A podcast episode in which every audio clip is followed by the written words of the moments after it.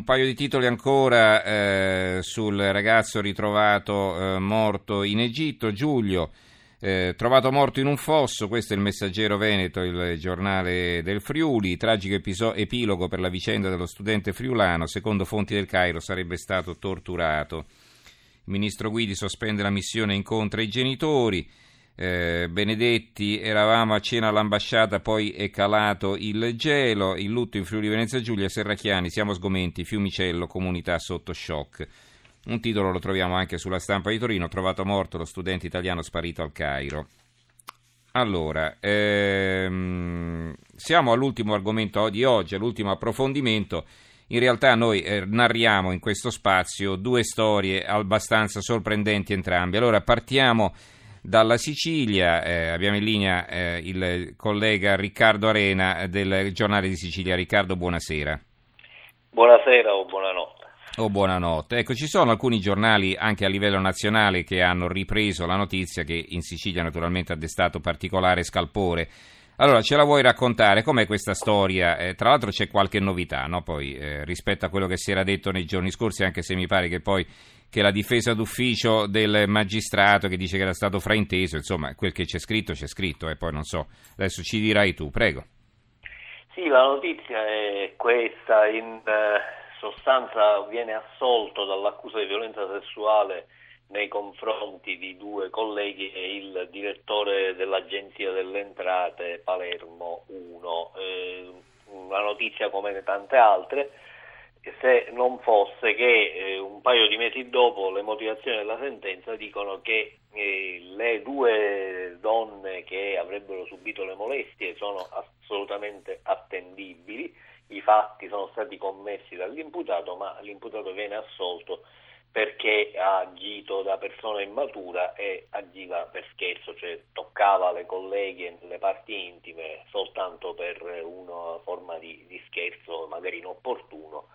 E, e per questo insomma è chiaro che eh, diventa un, un caso, è un caso che abbiamo trattato sul giornale di Sicilia e poi è stato ripreso oggi, il, eh, oggi eh, sui giornali troveremo la risposta del giudice eh, Bruno Fasciana, presidente del Tribunale, che sostiene che un po' eh, sono state estrapolate delle singole frasi, che ci sono delle falsità ma eh, noi raccontiamo il resto, cioè tutto quello che c'è nella sentenza eh, che, continua a, essere abbastanza, abbastanza mh, strano, stare un po' mm. di, di, scalpore nella vicenda, mh, proprio perché eh, insomma, emergono altri particolari con questo direttore che poi si chiama Domenico Lipari che insomma, usava un po' Eh, Beh, raccontiamo qualcosa, tanto a quest'ora, voglio dire, i bambini stanno dormendo e poi oltretutto queste cose le hai scritte sul giornale, quindi no? possiamo anche sì, dire sì, che sì, eh, qualche dettaglio eh in più dare. Mm.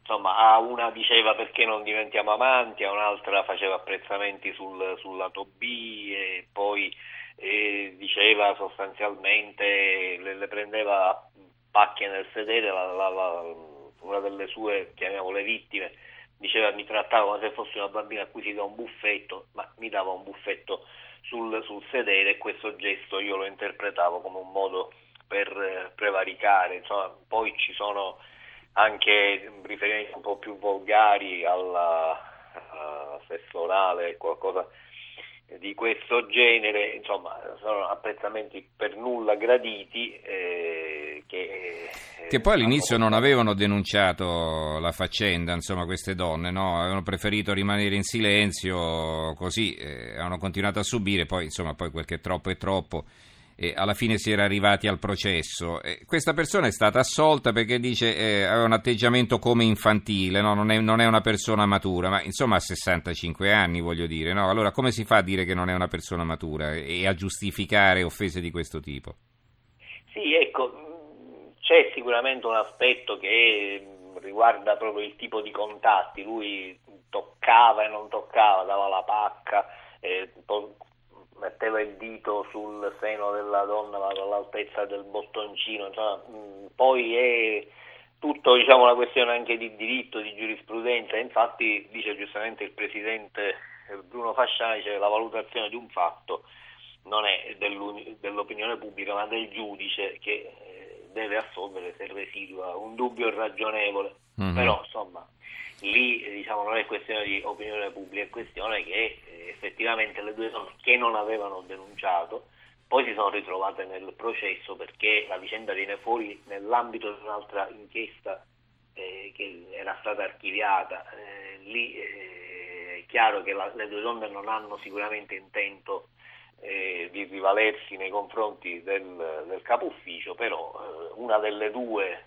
aspirava a fare carriera ma non era stata molto, molto disponibile evidentemente e mm. aveva avuto una valutazione negativa, un'altra invece aveva, un, eh, aveva presentato un lavoro per l'agenzia dell'entrata, anche questa diciamo, non era stata valutata positivamente, insomma eh, tutti gli impiegati concordemente dicono che c'era un clima un po' troppo particolare eh, con, tra il capo e le donne, insomma Ecco, questo diciamo, qui non, non, possiamo noi erigerci Sì, sì, no, no, per carità, come, dicevi, come diceva il giudice stesso, come tu hai detto eh, che ha riferito il giudice, insomma il giudice, al giudice spetta valutare i fatti, ma eh, all'opinione pubblica spetta anche commentare le sentenze, dice le sentenze non si commentano, poi questa è un'altra cosa, un'altra, un altro dogma che qualcuno mi dovrebbe spiegare, perché io non posso commentare una sentenza, non sono io a decidere, ma la sentenza la commento e come. Allora, eh, abbiamo in linea anche Alessandro Panigutti, direttore di Latina Oggi. Alessandro, buonasera anche a te. Buonasera a voi. Allora, eh, ti abbiamo chiamato perché eh, in provincia di Latina è successa un, un'altra storia eh, che sta facendo discutere. Voi ne parlate nel vostro giornale, no?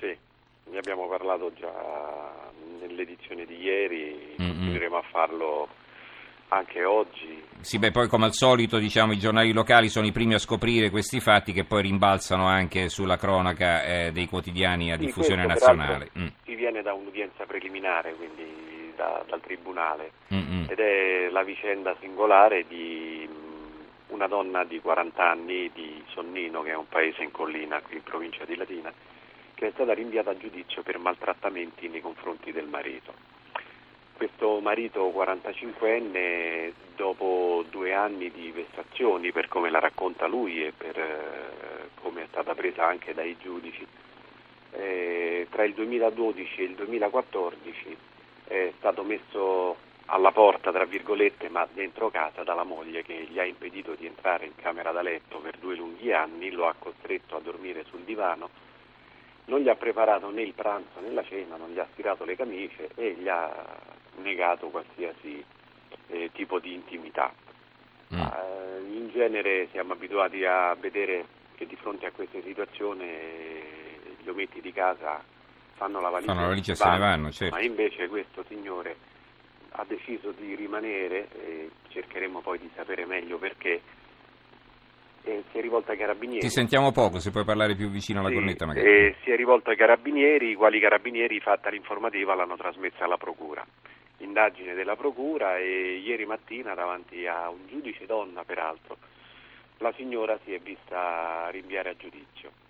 E la cosa curiosa è appunto questo, questo marito che anziché levare le tende decide di restare in casa, di resistere e di portare e trascinare la moglie in tribunale. Peraltro, Siete riusciti a parlarci con il marito? No, non con ancora. Con il suo avvocato? Peraltro, mm peraltro aiutato dai figli, perché l'origine del dissidio forte fra moglie e marito nasce dal, da una relazione del figlio maschio con una ragazza che non era ben vista dalla mamma, gelosa del figlio.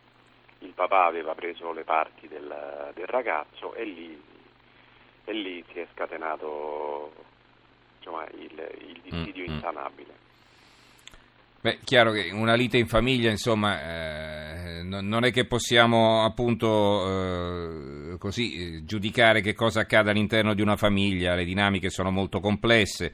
Eh, e però, insomma, è singolare eh, quello che ci hai raccontato davvero, che eh, un uomo è stato costretto a subire per due anni queste angherie, questi soprusi, anche se poi molti giornali hanno titolato in maniera un po' canzonatoria, no? siccome ecco, non, non, gli preparavi i manicaretti, ha scritto qualcuno e lui la denuncia, eh, non è che è proprio così. Insomma, allora, no? un, un, giudice non manda a giudizio una donna perché non prepara i manicaretti al marito, quindi c'è qualcosa di, di più mm, sostanzioso, mm. ma è, quello che ci stupisce, quello che fa notizia, tra virgolette, come usiamo dire tra di noi, è il fatto che sia la donna a maltrattare il marito, siamo abituati a ad un altro tipo di situazioni, cioè al femminicidio sì, sì. e a ogni sorta di abuso nei confronti delle mm-hmm. donne. Stavolta si sono prese attraverso questa signora di Sonnino la loro piccola rivincita, se vogliamo. Mm-hmm. Saremo a vedere poi. Succede anche al contrario, insomma, cioè, bisogna dimenticarselo. Ecco, Tanti in uomini... oggi c'era mm. qualche collega di sesso femminile che diceva ha fatto bene, brava, noi fanno il tifo per questa signora. Beh, insomma. Così, per, mm-hmm. per scherzare. Comunque questo mm-hmm. è. No, eh, ci aveva telefonato giorni fa un ascoltatore che diceva che appunto lui è costretto a dormire in macchina perché eh, la moglie non lo fa più entrare in casa. Allora, ehm, abbiamo un messaggio, Marina da Venezia, assolto il capo ufficio immaturo, cosa succederà alle impiegate che lo hanno denunciato? Eh, Arena, cosa puoi rispondere adesso? Come si è conclusa questa Ma... vicenda? Sai che to- sono tutti tornati al lavoro più o meno tranquilli se eh, diciamo questo atteggiamento quantomeno eh, è cambiato visto che c'è stato di mezzo anche un processo o se eh, insomma la situazione è rimasta più o meno immutata? Ma il capo ufficio immaturo è, stato, è andato in pensione perché ah, ecco. aveva 65 anni, ma teniamo conto del fatto che la denuncia era stata presentata dal suo superiore gerarchico, quindi diciamo che in ufficio la, la questione era stata al centro dell'attenzione. E le due impiegate non hanno fatto carriera ma sono ancora lì invece in ufficio mm-hmm. e, e, insomma continuano a restarci fino a quando non andranno in mm-hmm. pensione sicuramente eh, sono più tranquille adesso eh, sono più tranquille perché il capo non c'è più eh, certo.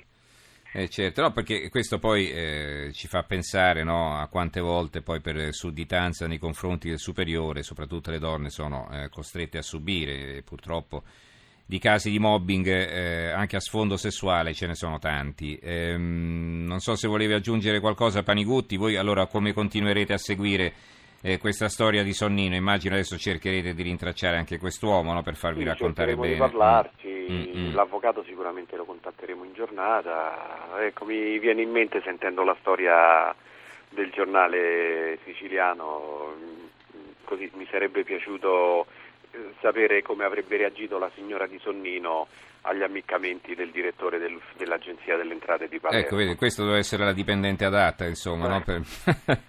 sarebbe stata una bella lotta. Eh, tra, tra, due cervelli. Allora ringraziamo i nostri due ospiti, Riccardo Arena eh, del Giornale di Sicilia e Alessandro Panigutti, direttore di Latina Oggi. Grazie a tutte e due e buonanotte. Grazie, buonanotte anche a tutti. Buonanotte, buonanotte, buonanotte.